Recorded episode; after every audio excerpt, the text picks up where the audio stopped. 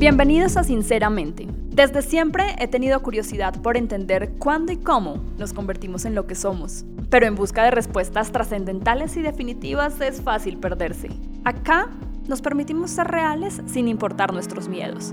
Y a través de conversaciones con expertos intentamos descifrar lo que nos mueve, lo que nos inspira y lo que nos detiene. Yo soy Krishna Jaramillo y esto es Sinceramente.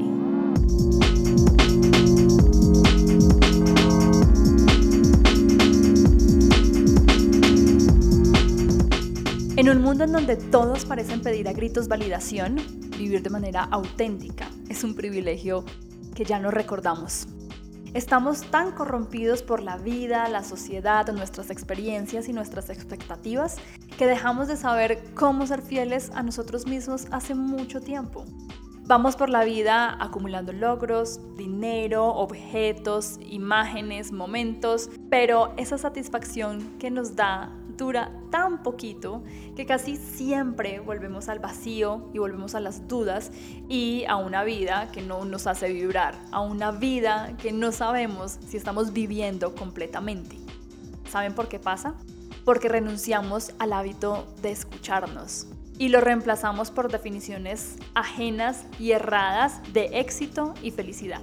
¿Estás completamente seguro que estás llevando una vida auténtica y fiel a ti? Si la respuesta es afirmativa, apaga esto, pon música y continúa siendo uno de los pocos privilegiados. Pero si tienes dudas, intentemos conectar juntos los puntos que nos llevarán a la respuesta. Para eso estamos hoy acá.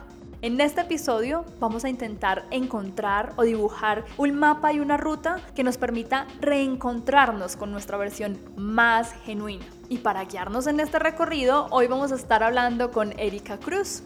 Erika Cruz es colombiana, coach ontológica del New File Network y también es coach angelical y espiritual. Mediante sus talleres, Erika ha ayudado a cientos de personas que llegan a ella buscando mejorar, entender y reencontrarse con su versión más auténtica y más fiel. Con Erika hoy estaremos hablando de vulnerabilidad, de miedo, de validación y de técnicas que nos van a ayudar a recordar cómo llevar una vida más auténtica. Erika, muchas gracias por estar con nosotros y encantada de tenerte acá en Sinceramente. ¿Cómo estás? Bueno, primero, muchas gracias por esta hermosa invitación. Me parece súper lindo que podamos compartir con tanta gente pues nuestras experiencias de vida y así aportamos un poco más al corazón de cada persona. Como se está haciendo ya costumbre en Sinceramente, es que me encanta empezar preguntándole a los invitados sobre ellos. ¿Quién es Erika Cruz en la cotidianidad? Y también preguntarte ¿Qué situaciones de la vida te llevaron al coaching? Bueno, Krishna, yo te cuento, soy Erika Cruz Salazar, soy una mujer, soy hermana, soy tía, soy un ser que ha evolucionado a lo largo de su vida y que ha encontrado de pronto su propósito y misión de vida en, este, en esta experiencia física, como lo llamo yo, de vida. Soy una persona que me encanta servir a, las personas desde mi ser coach. Soy una persona espiritual que se volvió a conectar con su espiritualidad que está encontrando nuevamente su camino de vida, y la misión del alma. En ciertos momentos cuando no era muy consciente, pues yo seguía como la corriente, digámoslo así. Sí. Seguía la corriente de las cosas, la corriente de la sociedad, la corriente del trabajo, hasta que como que te van mostrando y te van llegando tus inquietudes personales a tu interior en donde te van diciendo, bueno, realmente estás haciendo lo que quieres hacer. Hay algo más. Hay algo más.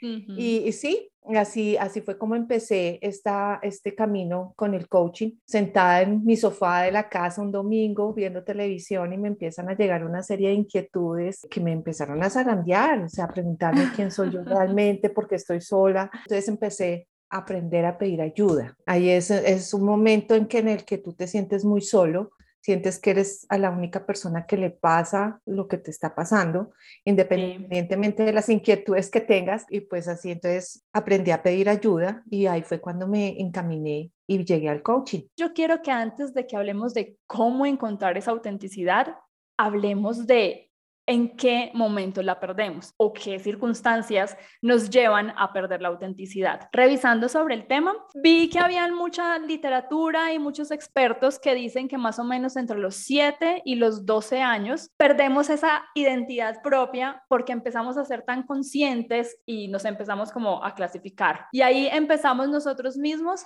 a agruparnos. ¿Cuál es tu concepto al respecto de esto? Cuando nacemos, cuando llegamos a este mundo a vivir esta experiencia física, nacemos totalmente en blanco y nuestro círculo de crianza, en este caso papá, mamá o digo yo, círculo de crianza porque en, la crianza pueden, pueden eh, impactar muchas personas. Claramente eh, nuestros padres y con todo el amor del mundo empiezan a, a, criarnos de la mejor manera como ellos creen que, es, que debe ser, que es lo que a ellos les enseñaron porque detrás de cada papá y de cada mamá viene una historia, unos ancestros, una historia de vida y en ese momento ellos también empiezan a, inculcarnos esa historia de vida, esos aprendizajes y claramente en nuestro ser empieza como ese conflicto. Hay un momento en ti que tú te resignas y decides, bueno, no me está dando resultado por este lado, entonces me voy a ir por donde me están diciendo, por donde me están enseñando que debe ser el camino correcto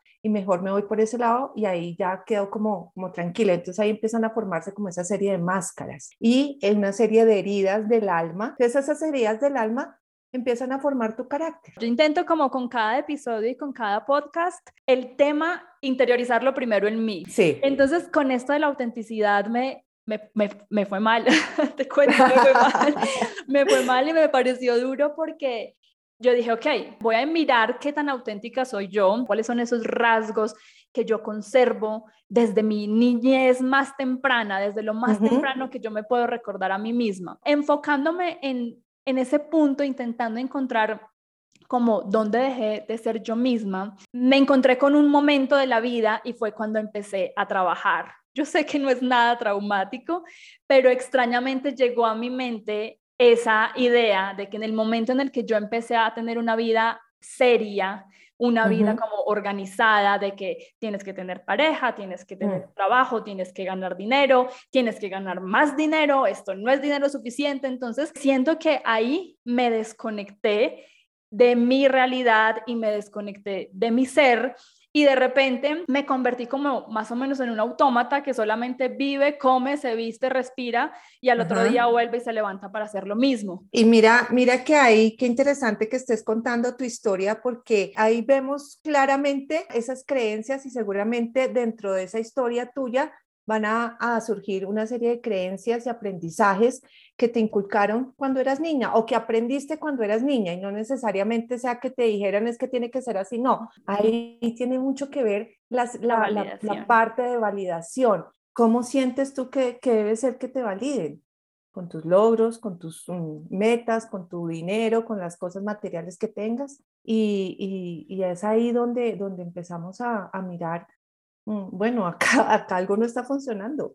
claro, porque llegas al punto en donde alcanzas, pues que no me ha pasado a mí, no, estoy en el tope de mi carrera para decir ya tengo todo lo que soñé, no es mi caso, pero supongo que hay muchas personas que llegan a esa cúspide en donde tienen todos sus logros, en donde construyeron su familia, en donde han logrado todo lo que alguna vez se propusieron o creyeron que era su definición o su destino de vida y de repente siguen estando vacíos por dentro, siguen sin sentir que la vida tiene algún propósito, sentido real y vuelven a su crisis a los 40, a los 50, a los 60 años, sin importar la edad, diciendo, quién soy yo, realmente quién soy yo y por qué he hecho todo esto que he hecho. Sí, y mira que ahí em, en, eso, cuando nos desviamos y dejamos de, y perdemos nuestra autenticidad es porque centramos absolutamente todo en el mundo exterior. Busca tanto en el exterior que se olvida de su Y cuando nos olvidamos del,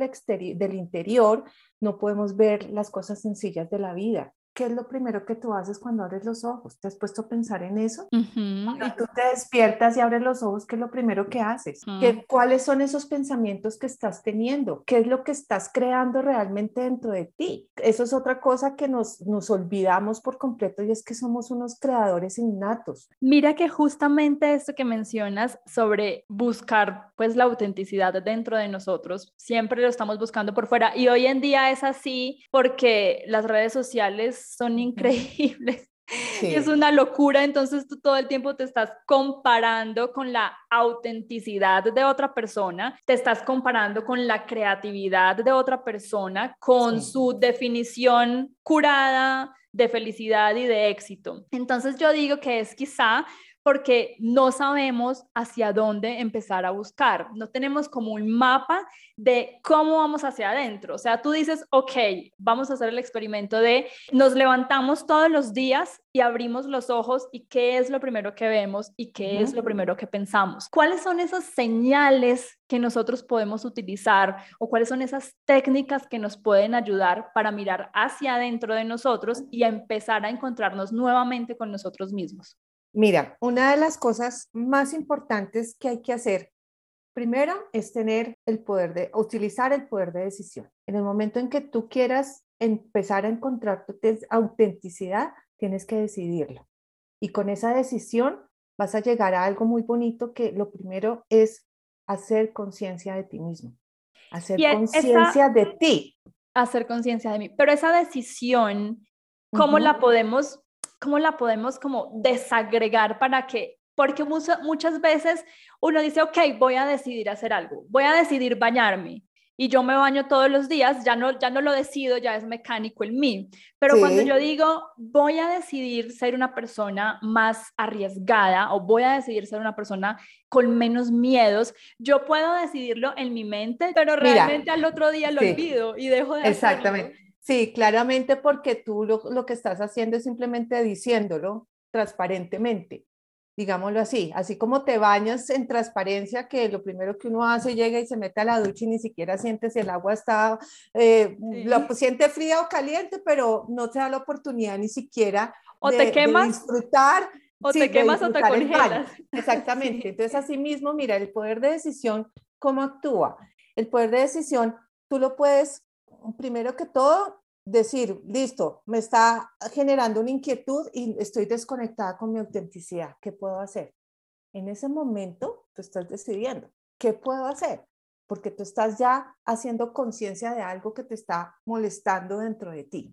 Entonces ahí ya estás. Entonces, al hacer conciencia de ese algo que te está molestando, ahí tú ya empiezas a tomar una decisión o sigo con ese malestar de estómago, digámoslo así, por un ejemplo, ese, ese, ese, esa sensación de vacío que siento, o la ignoro, o hago algo. Puede que no seas consciente en ese momento de la decisión que estás tomando, pero si la dejas pasar, estás tomando la decisión de ignorarla. Entonces, cuando tú decides hacer algo, lo primero que hay que hacer es hacer conciencia de ti mismo. ¿Qué sueños tenías de niña, por ejemplo? Justo ahora que estabas hablando, me recordaste exactamente ese punto. No recuerdo en dónde lo leí o en dónde lo vi, pero hablaba de esa búsqueda interna, de esos sueños que olvidamos, esas metas que olvidamos y nuevamente llevándonos a encontrar con nosotros mismos. Uno de esos ejercicios que recuerdo que mencionaban era volver a tu infancia, recordar lo que hacías en tu infancia y desde ahí empezar a construir qué de eso conservas, qué de eso habías olvidado. Me imagino que tú has escuchado el, cuando se habla de la sanación del niño interior. Cuando nos volvemos adultos, nos volvemos adultos direccionados por una sociedad que nos dice no vuelva a soñar, no ría, no goce, no disfrute como disfrutaba cuando, era, cuando éramos niños éramos realmente auténticos, disfrutábamos con lo grande y con lo pequeño y con cosas muy sencillas. Y ese niño interior que está dentro de ti es el que tiene absolutamente todos esos recuerdos de infancia y de esa época que es tan trascendental en tu definición de carácter y definición de vida. Y ese proceso de sanar, a ver, porque tenemos entonces varios puntos. Primero, estamos hablando de cómo cómo buscar la autenticidad nuevamente de nosotros, cómo encontrarla. Entonces, la, la, primera parte o lo primero que debemos hacer es decidir volver hacia, hacia nosotros. Esa decisión nos lleva entonces a mirar hacia el pasado y a encontrarnos con ese niño y con esa niña que éramos en un momento de la vida.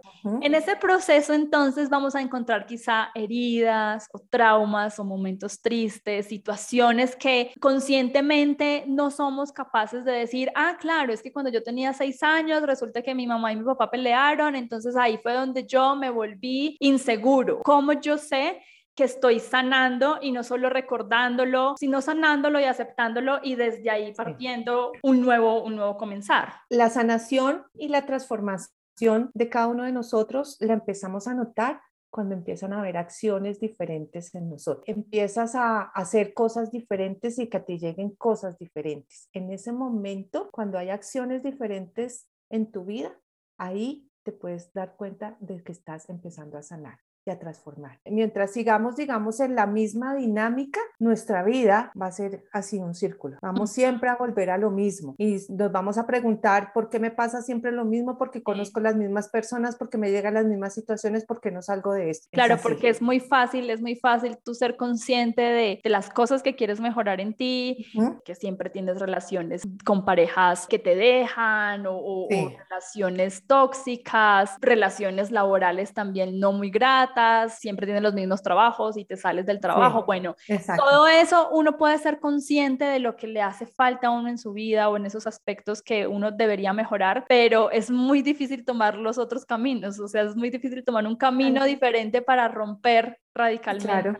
Totalmente. Ese círculo. Ah, sí, además porque tú debes empezar a conectarte con tu autoconfianza, con tu poder, con tu conocimiento, con todas esas habilidades y dones que están dentro de ti, que, que están dormidos. No, todos somos creativos, por ejemplo, y la creatividad no se mide porque yo soy mejor dibujante que tú o no, eso no es la creatividad. La creatividad para salir y afrontar las situaciones del día a día, por ejemplo. No a centrarse en el problema, sino a mirar qué soluciones puede haber y aprender a mirar que en cada situación, llámala negativa o positiva, siempre va a haber un aprendizaje. Y los aprendizajes más grandes que hay es en las situaciones negativas. más dolorosas y más fuertes. Más dolorosas, pero eso no nos lo permitimos, porque entonces vemos, nos centramos es en el dolor y en el sufrimiento. Ay, nos dedicamos a sufrir, esa es otra cosa. Pues nos pasa una situación negativa, entonces toda nuestra vida es sufrimiento y nos pasamos la vida sufriendo. Y te lamentas todo el tiempo y te queda en el lamento. Y no nos damos cuenta que el sufrimiento no lo generamos nosotros mismos. Justamente eh, mencionaste ahorita la vulnerabilidad y a mí me parece que la autenticidad va completamente ligada a ser vulnerables, a permitirnos sentir más y aceptar más. Es poner tu identidad, es ponerte a ti ahí al frente de cualquier situación y esperar simplemente que la vida te dé la respuesta que, te quiera dar por tu ser tú, por tu mostrarte en el mundo como eres. Entonces, la autenticidad y la vulnerabilidad para mí van juntas. Y si no nos permitimos ser vulnerables, no vamos a permitirnos ser auténticos. Pero en ese punto yo te quería preguntar si conoces algunas técnicas o cómo podemos nosotros perderle el miedo a sentirnos vulnerables y a sentirnos incómodos. Bueno, Primero es que hay, que empezar a entender la vulnerabilidad lejos de la debilidad.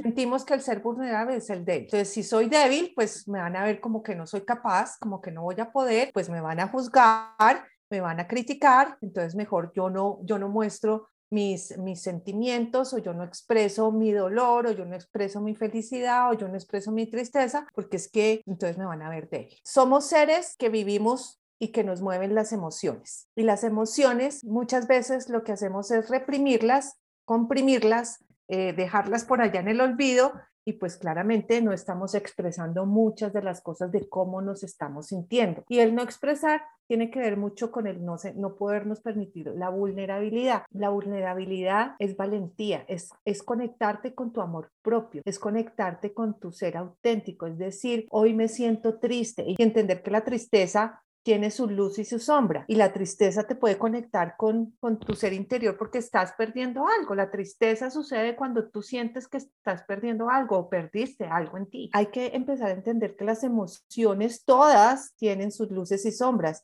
Y ahí podemos conectar con una vulnerabilidad mucho más, digamos lo que sana, sana en el sentido de que podemos expresarnos libremente. Nos han enseñado un poquito que algunos sentimientos son para sentirlos y otros no. Es decir, si tú te sientes feliz, si tú te sientes agradecido, eso es aceptado sentirlo y celébralo y siéntete feliz. Pero si te sientes triste, si sientes angustia, si sientes miedo, si sientes dudas, si sientes culpa, todos esos sentimientos son malos, todos esos sentimientos deberías ahí mismo cambiarlos, reemplazarlos por algo más, pero no nos enseñan a entenderlos, no nos enseñan a aceptarlos y a vivirlos y a saber que tenemos que sentirlos. Es que no somos Buda todos para... sí, exactamente. Entonces es aprender a saber que todos los sentimientos son para sentirlos, no solamente la felicidad y la alegría. Y que todos son buenos, todas las emociones son unos regalos maravillosos que nos podemos dar si aprendemos a verlas desde esa óptica desde su luz y su sombra. Es que es una montaña rusa realmente la vida, o sea, imagínate una montaña rusa solamente subiendo o solamente bajando. Exactamente. no va a tener ejemplo. sentido ninguna de las dos cosas. Exactamente. Y, y, emociones como la tristeza, por ejemplo, es una de las emociones más lindas que hay porque nos conecta con nuestro, nuestro ser interior y nos puede llevar a un estado de, profundo, de profunda conexión con nosotros mismos. La rabia, la rabia es una, una emoción que nos pone, nos enseña que es una de las peores emociones. La rabia, ¿sabes qué puede hacer? La rabia te impulsa a lograr cosas que, que, tú quieres. Completamente de acuerdo, sí. Es uno de los, de los sentimientos que más nos enseñan a ocultar, pero es que la rabia es que hay algo que no estás aceptando dentro de ti que puedes cambiar y por eso genera rabia. Sí. Y mira que hablando justamente de eso, te quería hablar sobre la envidia, porque la envidia hace poco también lo leí y vi una definición muy bonita de la envidia, que uno creería que la envidia, en primer lugar, es súper mala, no debería sentirla, es una, es una sensación y una emoción que habla muy mal de ti porque tú tienes envidia sobre alguien más. Uno también diría que tiene que ver la envidia con la autenticidad, pues como que aparentemente no, no están muy correlacionadas. Pero esta definición que yo leí era que sentir envidia es tú darte cuenta que eso que te está generando envidia es algo que tú podrías hacer, es algo que tú sabes que una versión más valiente tuya, una versión más despierta tuya podría ser exactamente eso mismo que te está generando envidia. Y por esa razón, entonces deberíamos ver la envidia no como un sentimiento que tengo que esconder y que me siento mal yo por sentir envidia por ti, porque haces unos talleres hermosos y enseñas y ayudas a todo el mundo, pero que envidia me da porque yo no lo puedo hacer, yo no lo estoy haciendo. Y es eso, es que una versión más valiente mía podría estar haciendo eso. ¿Qué tanto tú crees que la envidia nos habla de la autenticidad? Eh, ahí y me conecta muchísimo con, eh, con el espejo. Si nos vamos al tema de la envidia, que lo estás tocando de una manera tan bonita, la envidia nos puede conectar con eso. Si yo siento envidia por una persona, tengo que preguntarme primero, ¿yo por qué estoy sintiendo envidia? O sea, ¿qué es lo que ella tiene que yo no tengo y que me genere envidia? Y si yo la, si yo la empiezo a ver desde esa forma, entonces puedo decir, ah, bueno, ella, ella tiene lo que tú decías, ella está dictando unos talleres súper chéveres que están ayudando a la gente y está conectando. Venga a ver si, si, a ver qué aprendo de ella. Pero si yo veo la envidia desde la óptica de, mi madre vieja, ¿cómo así? Está dictando talleres y yo no puedo, y yo no. Entonces, ¿qué, es ¿qué es envidia? ¿Qué es lo que me está produciendo a mí? Tenemos que empezar a ver las, las cosas como unos espejos. Entonces, acá la envidia la podríamos ver como un espejo, o discordante o o, o, que está acorde conmigo y me puede ayudar a fortalecer mis habilidades que yo posiblemente tenga y que no me estoy dando cuenta, o definitivamente a más en mi resentimiento y rencor, porque es que la otra sí pudo y yo no pude. Y, ahí las emociones juegan mucho. O sea, porque esta, esta persona me genera esa emoción como de rabia, de resentimiento, de rencor. Y, y cuando eso pasa, dejemos de ver a la otra persona, porque no es la otra persona la que me está generando eso, soy yo. entonces, ¿por qué, ¿por qué me estoy viendo reflejada yo en ella? ¿Por qué, ¿Cuál es la rabia, el rencor y el resentimiento que yo tengo? Lo podemos también ver, bueno, como un espejo, qué es lo que estoy viendo en esa otra persona que tengo yo, o también como un mapa que nos da señales de esos puntos que están sin conectar dentro de nosotros. O sea, y yo te estoy viendo a ti y siento esa sensación maluca de envidia por dentro porque tú estás haciendo unos talleres hermosos y yo no, es una señal de que entonces yo quiero dar talleres.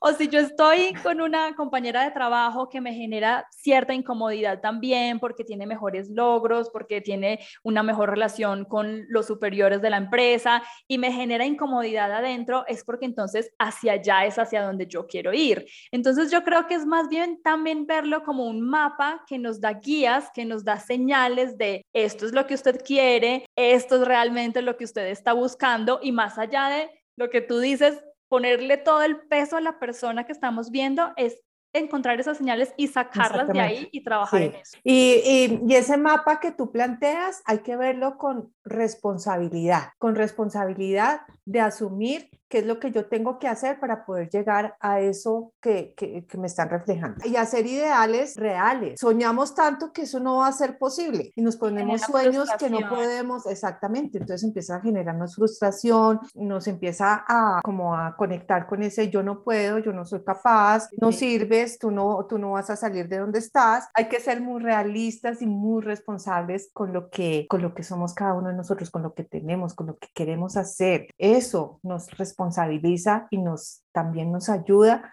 a conectarnos con nuestra verdadera esencia, con nuestra verdadera autenticidad. Retomando un poquito la parte que hablábamos de la vulnerabilidad, quisiera que nos mencionaras un poco sobre el miedo, porque siento que hoy en día vivimos escondidos las máscaras que tú dices que son múltiples, pero muchas de esas son miedos disfrazados. Entonces vivimos con miedo a a fracasar, con vergüenza a aceptar nuestro pasado, nuestra historia, con vergüenza por nuestra apariencia física, a ser juzgados, protegiéndonos de todas esas posibles eh, reacciones que vamos a recibir si mostramos nuestra real identidad y si nos aceptamos tal y como somos, pues entonces empezamos en el juego de la validación y al final terminamos en una cajita de miedos y llenos de máscaras que decoramos y, tenemos una armadura y así salimos al mundo. Sí. ¿Cómo crees que podemos dejar de escondernos detrás de esos miedos? Tenemos dos perspectivas de vida. Las dos perspectivas de vida es el amor o el miedo. Y en esas dos perspectivas vivimos. Siempre desde que nacemos nos empiezan a mostrar la vida desde el miedo consciente o inconscientemente de buena, desde el amor de nuestros padres, de nuestro círculo de crianza, pero nos empiezan a formar desde el miedo. Por, eh, por sesgo natural, nuestro cerebro y nuestra mente está diseñado para ver eh, y protegernos de situaciones peligrosas. Siempre nuestra mente está en función de, ver el peligro y el peligro claramente es el miedo. Cuando empezamos a entender que la vida tiene esas dos perspectivas y empezar a entender el amor, más allá del amor de pareja, el amor de, de, de papá, del amor de mamá, el amor de amigos, es el amor incondicional que ese es nuestro estado natural. nosotros somos esencia divina de amor, pero entonces como estamos viendo todo desde el miedo, pues claramente entonces tenemos que aprender a protegernos y a sobrevivir. Cuando yo empiezo a mirar esos miedos, porque es que el miedo siempre va a existir, siempre va a haber, siempre va a estar. Lo necesitamos, lo necesitamos. Exactamente, porque necesitamos también protegernos, pero cuando aprendemos a ver esas situaciones que vivimos desde el miedo, empezamos a aprender a mirar las máscaras que tenemos, a ser conscientes de esas máscaras y empezamos a verlas desde el amor, empezamos a entender que la gratitud y la aceptación de cosas que tuve en mi pasado quedaron ahí, que yo no pude hacer absolutamente nada. Allí empezamos a transformar, por ejemplo, el miedo, la culpa en, una cosa muy diferente. Empezamos a conectarnos con el perdón, el perdón a nosotros mismos, el perdón a, la situación que viví, que yo no pude hacer nada porque mi estado y mi grado de conciencia en ese momento era el que era y estaba bien. Entonces, cuando empezamos a ver las cosas desde el amor, entendemos que todo eso lo podemos más que cambiar, aceptar desde un estado que nos dé paz interior, y que no todo es malo. Sí, completamente. Y en ese mismo miedo nacen las inseguridades, me imagino yo, ahí nacen nuestras inseguridades, empezamos a construir la vida basada en nuestras propias inseguridades, ¿cómo puede uno aprender a, aprender a negociar esas inseguridades que tengo? No solamente físicas, sino esas inseguridades que realmente me impiden que funcione o que yo tenga y, y viva con todo mi potencial. Tienes que hacer conciencia de tus inseguridades. Porque si para ti es transparente la inseguridad, no sé, la inseguridad de hablar en público, o sea, no, yo no soy capaz, yo no puedo, no puedo, no puedo, y así soy, y de malas porque así soy. Entonces, cuando me cierro a eso, pues claramente yo no soy consciente que tengo una inseguridad, y, y no es la inseguridad hablar en público, porque eso, eso, eso no es. ¿Qué es lo que dentro de ti te impide hablar en público. Tienes que empezar y hacer conciencia de eso que, que te está mortificando. Si no hacemos conciencia y no, y no hacemos propias nuestras inseguridades, no podemos trabajar. Soy consciente de que, de que mi inseguridad viene a raíz del miedo, el miedo a afrontar las situaciones, porque es que a mí siempre me, me protegieron y nunca, me, nunca tuve la voz para decir esto no me gusta. Por ejemplo, las inseguridades y los miedos y todo eso lo volvemos como si fueran verdades absolutas que no se pueden cambiar y mentiras. Todo lo podemos transformar. Esto me lleva también a preguntarte sobre el rechazo y la validación. ¿Cómo podemos aprender a renunciar a eso y aceptar el rechazo? Puro amor propio. Cuando tú, el amor propio es una herramienta que está dentro de ti, que te va a llevar a mirar la validación, el merecimiento, el valor que tienes, que está todo dentro de ti. Todo este camino de regreso a nuestra autenticidad comienza por los cuestionamientos que nosotros mismos tenemos que empezar a hacernos. ¿Qué pasa? Sí, hay, hay muchas personas, y, lo digo, eh, se dejan llevar por, por las tendencias de la sociedad y esa es otra cosa. Mira que justo, perdón si te daño la idea, pero justo ese es mi siguiente punto y es que yo siento que ahora es tendencia ser feliz. Es tendencia tú estar en armonía plena, vibrando con el universo todo el tiempo mostrando que eres feliz y siento que le hemos puesto una carga tan gigantesca a la felicidad que distorsionamos por completo el concepto de felicidad. Y ese era otro punto que yo quería hablar contigo porque es cómo podemos quitarle esa carga de necesidad y de propósito a ser felices todo el tiempo, porque era lo que estábamos hablando ahora de las emociones. No, no podemos ser felices todo el tiempo. No estamos iluminados, no somos Buda, no lo vamos a lograr, pero aparentemente todo el mundo es muy feliz y entonces todo el mundo es exitoso y todo el mundo se muestra con una sonrisa gigantesca y con sus logros. No es así, esa no es la realidad. es, es una tendencia, es verdad. Y, mira que ahí estamos volviendo la felicidad como algo tóxico, algo tóxico porque es que entonces si tú no, no sigues la tendencia de ser feliz, pues entonces no, no estás con, con, con, lo que, con lo que hay. Nuestra verdadera búsqueda, más allá de la felicidad, es la paz interior. O sea, algo que te dé paz, que te dé armonía, que dé equilibrio en tu vida, que te dé equilibrio contigo mismo. Y claramente la felicidad es diferente, tu concepto de felicidad es diferente a mi concepto de felicidad. Y muchas personas lo que hacen es replicar la felicidad que ven en otros, intentar replicarla. Y hay también que entender otra cosa y es que cuando pensamos en nosotros mismos, no es egoísmo, no es egocentrismo, no es eh, es que primero yo, segundo yo, sí, es verdad, primero yo, segundo yo, porque es que si yo no estoy bien, yo no puedo ayudar, yo no puedo servir, yo no puedo aportar a la sociedad. Yo eh, era una persona, digamos, como muy, sí, puede ser resentida y veía las cosas como con mucha rabia. Cuando entendí, por ejemplo, la rabia, que la rabia me podría ayudar a lograr cosas, a, decir esa parte y decir, esto me parece injusto y, no, me parece, no me parece que esto deba ser así. Cuando yo pude expresar eso, ahí empiezo yo a ver las cosas desde el amor, empiezo a ver como, como las situaciones en donde, donde, donde yo, yo valgo, donde yo, mi voz se escucha, en donde mi voz eh, puede aportar. ¿Tú crees, Erika, que hay alguna manera de, de, cultivar la autenticidad en nosotros o ayudarla a cultivar en otras personas? Yo creo que empezando por la gratitud. Y la gratitud no es decir gracias, es agradecer realmente por nuestra vida, porque respiramos, porque abrimos los ojos, porque nos bañamos, porque tenemos absolutamente tantas cosas por qué agradecer y cuando empezamos a agradecer desde el corazón, empiezan a suceder cosas maravillosas. Y decirle a las personas,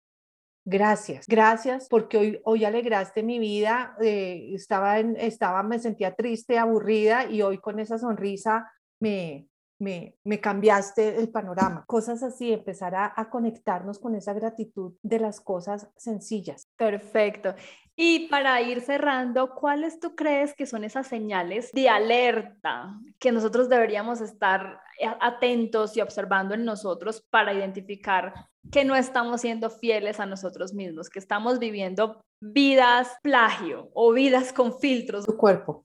Escucha a tu cuerpo. Tú no estás desconectado de tu cuerpo. Por nuestros cinco sentidos empieza a entrar absolutamente todo, que son las señales que nos están mostrando qué es lo que tenemos que trabajar. Esos dolores, esas, esos dolores que sentimos acá en el, acá en el, en el cuello, el, el, el, estómago. Nosotros las mujeres, yo creo que el es, acá esta parte del estómago nos dice mucho. Em, nuestras, nuestras posturas, nuestra forma de, de mover las manos, nuestra forma de caminar. Entonces empieza a conectarte con tu cuerpo, empieza a escucharlo, empieza a escuchar esas señales. A ver, para llevar una vida más auténtica, debemos sencillamente observarnos, aprender a observarnos, aprender a aceptar todas nuestras emociones, no considerar que solamente sentirnos felices o plenos es el camino, sino que debemos aceptar todo esto, aprender a hablar, aprender a validar nuestra voz,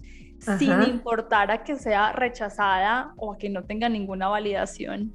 Y aprender también de la envidia, aprender de la envidia y de la rabia y, y utilizarlas como un mapa o como un espejo nuestro para darnos cuenta qué nos está diciendo, qué señales hay ahí de algo que yo podría hacer y, pues cómo puedo transformar esa envidia y esa rabia que son sentimientos tan fuertes y creo que pueden ser muy constructivos si sabemos aprender a manejarlos. Es, es totalmente adueñarnos de nosotros mismos y ser responsables de lo que hacemos, decimos y, sentimos, porque eso es, eso es importante. Somos una, una coherencia, somos seres emocionales, somos seres eh, de cuerpo y somos seres de, de, lenguaje. A mí siempre me gusta, Erika, dejar a los oyentes con una tarea. ¿Con qué tarea quieres dejarnos a todos?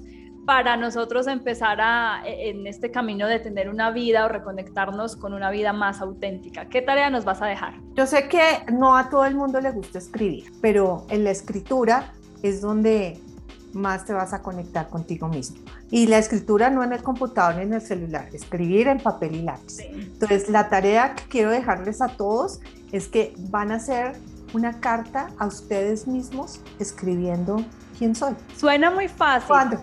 Les, digo a todos, suena muy fácil, pero no es fácil porque yo hice la tarea de qué me hace auténtica y me lo pregunté, ¿qué me hace auténtica? ¿Por qué soy auténtica? ¿Realmente estoy viviendo una vida auténtica? y no me lo pude contestar. Y agregándole algo más a la tarea, si haces el ejercicio, por decir algo, el día de hoy, vuélvelo a hacer en 15 días y vuélvelo a hacer en otros 15 días y vuélvelo a hacer al mes. Okay. Y lee y compara cómo, cómo está haciendo tu, tu carta a ti misma el día que le escribiste, a los 15 días, al mes, y ahí vas empezando a fluir. Erika, encantada de haber podido compartir contigo esta conversación y a quienes llegaron hasta acá también muchas gracias. Espero que algo de esta conversación les sea útil para regresar, encontrar y buscar sin temor a esa versión más genuina de nosotros mismos que tenemos tan olvidada y silenciada. Esto es todo por hoy. Nos escuchamos en un próximo, sinceramente.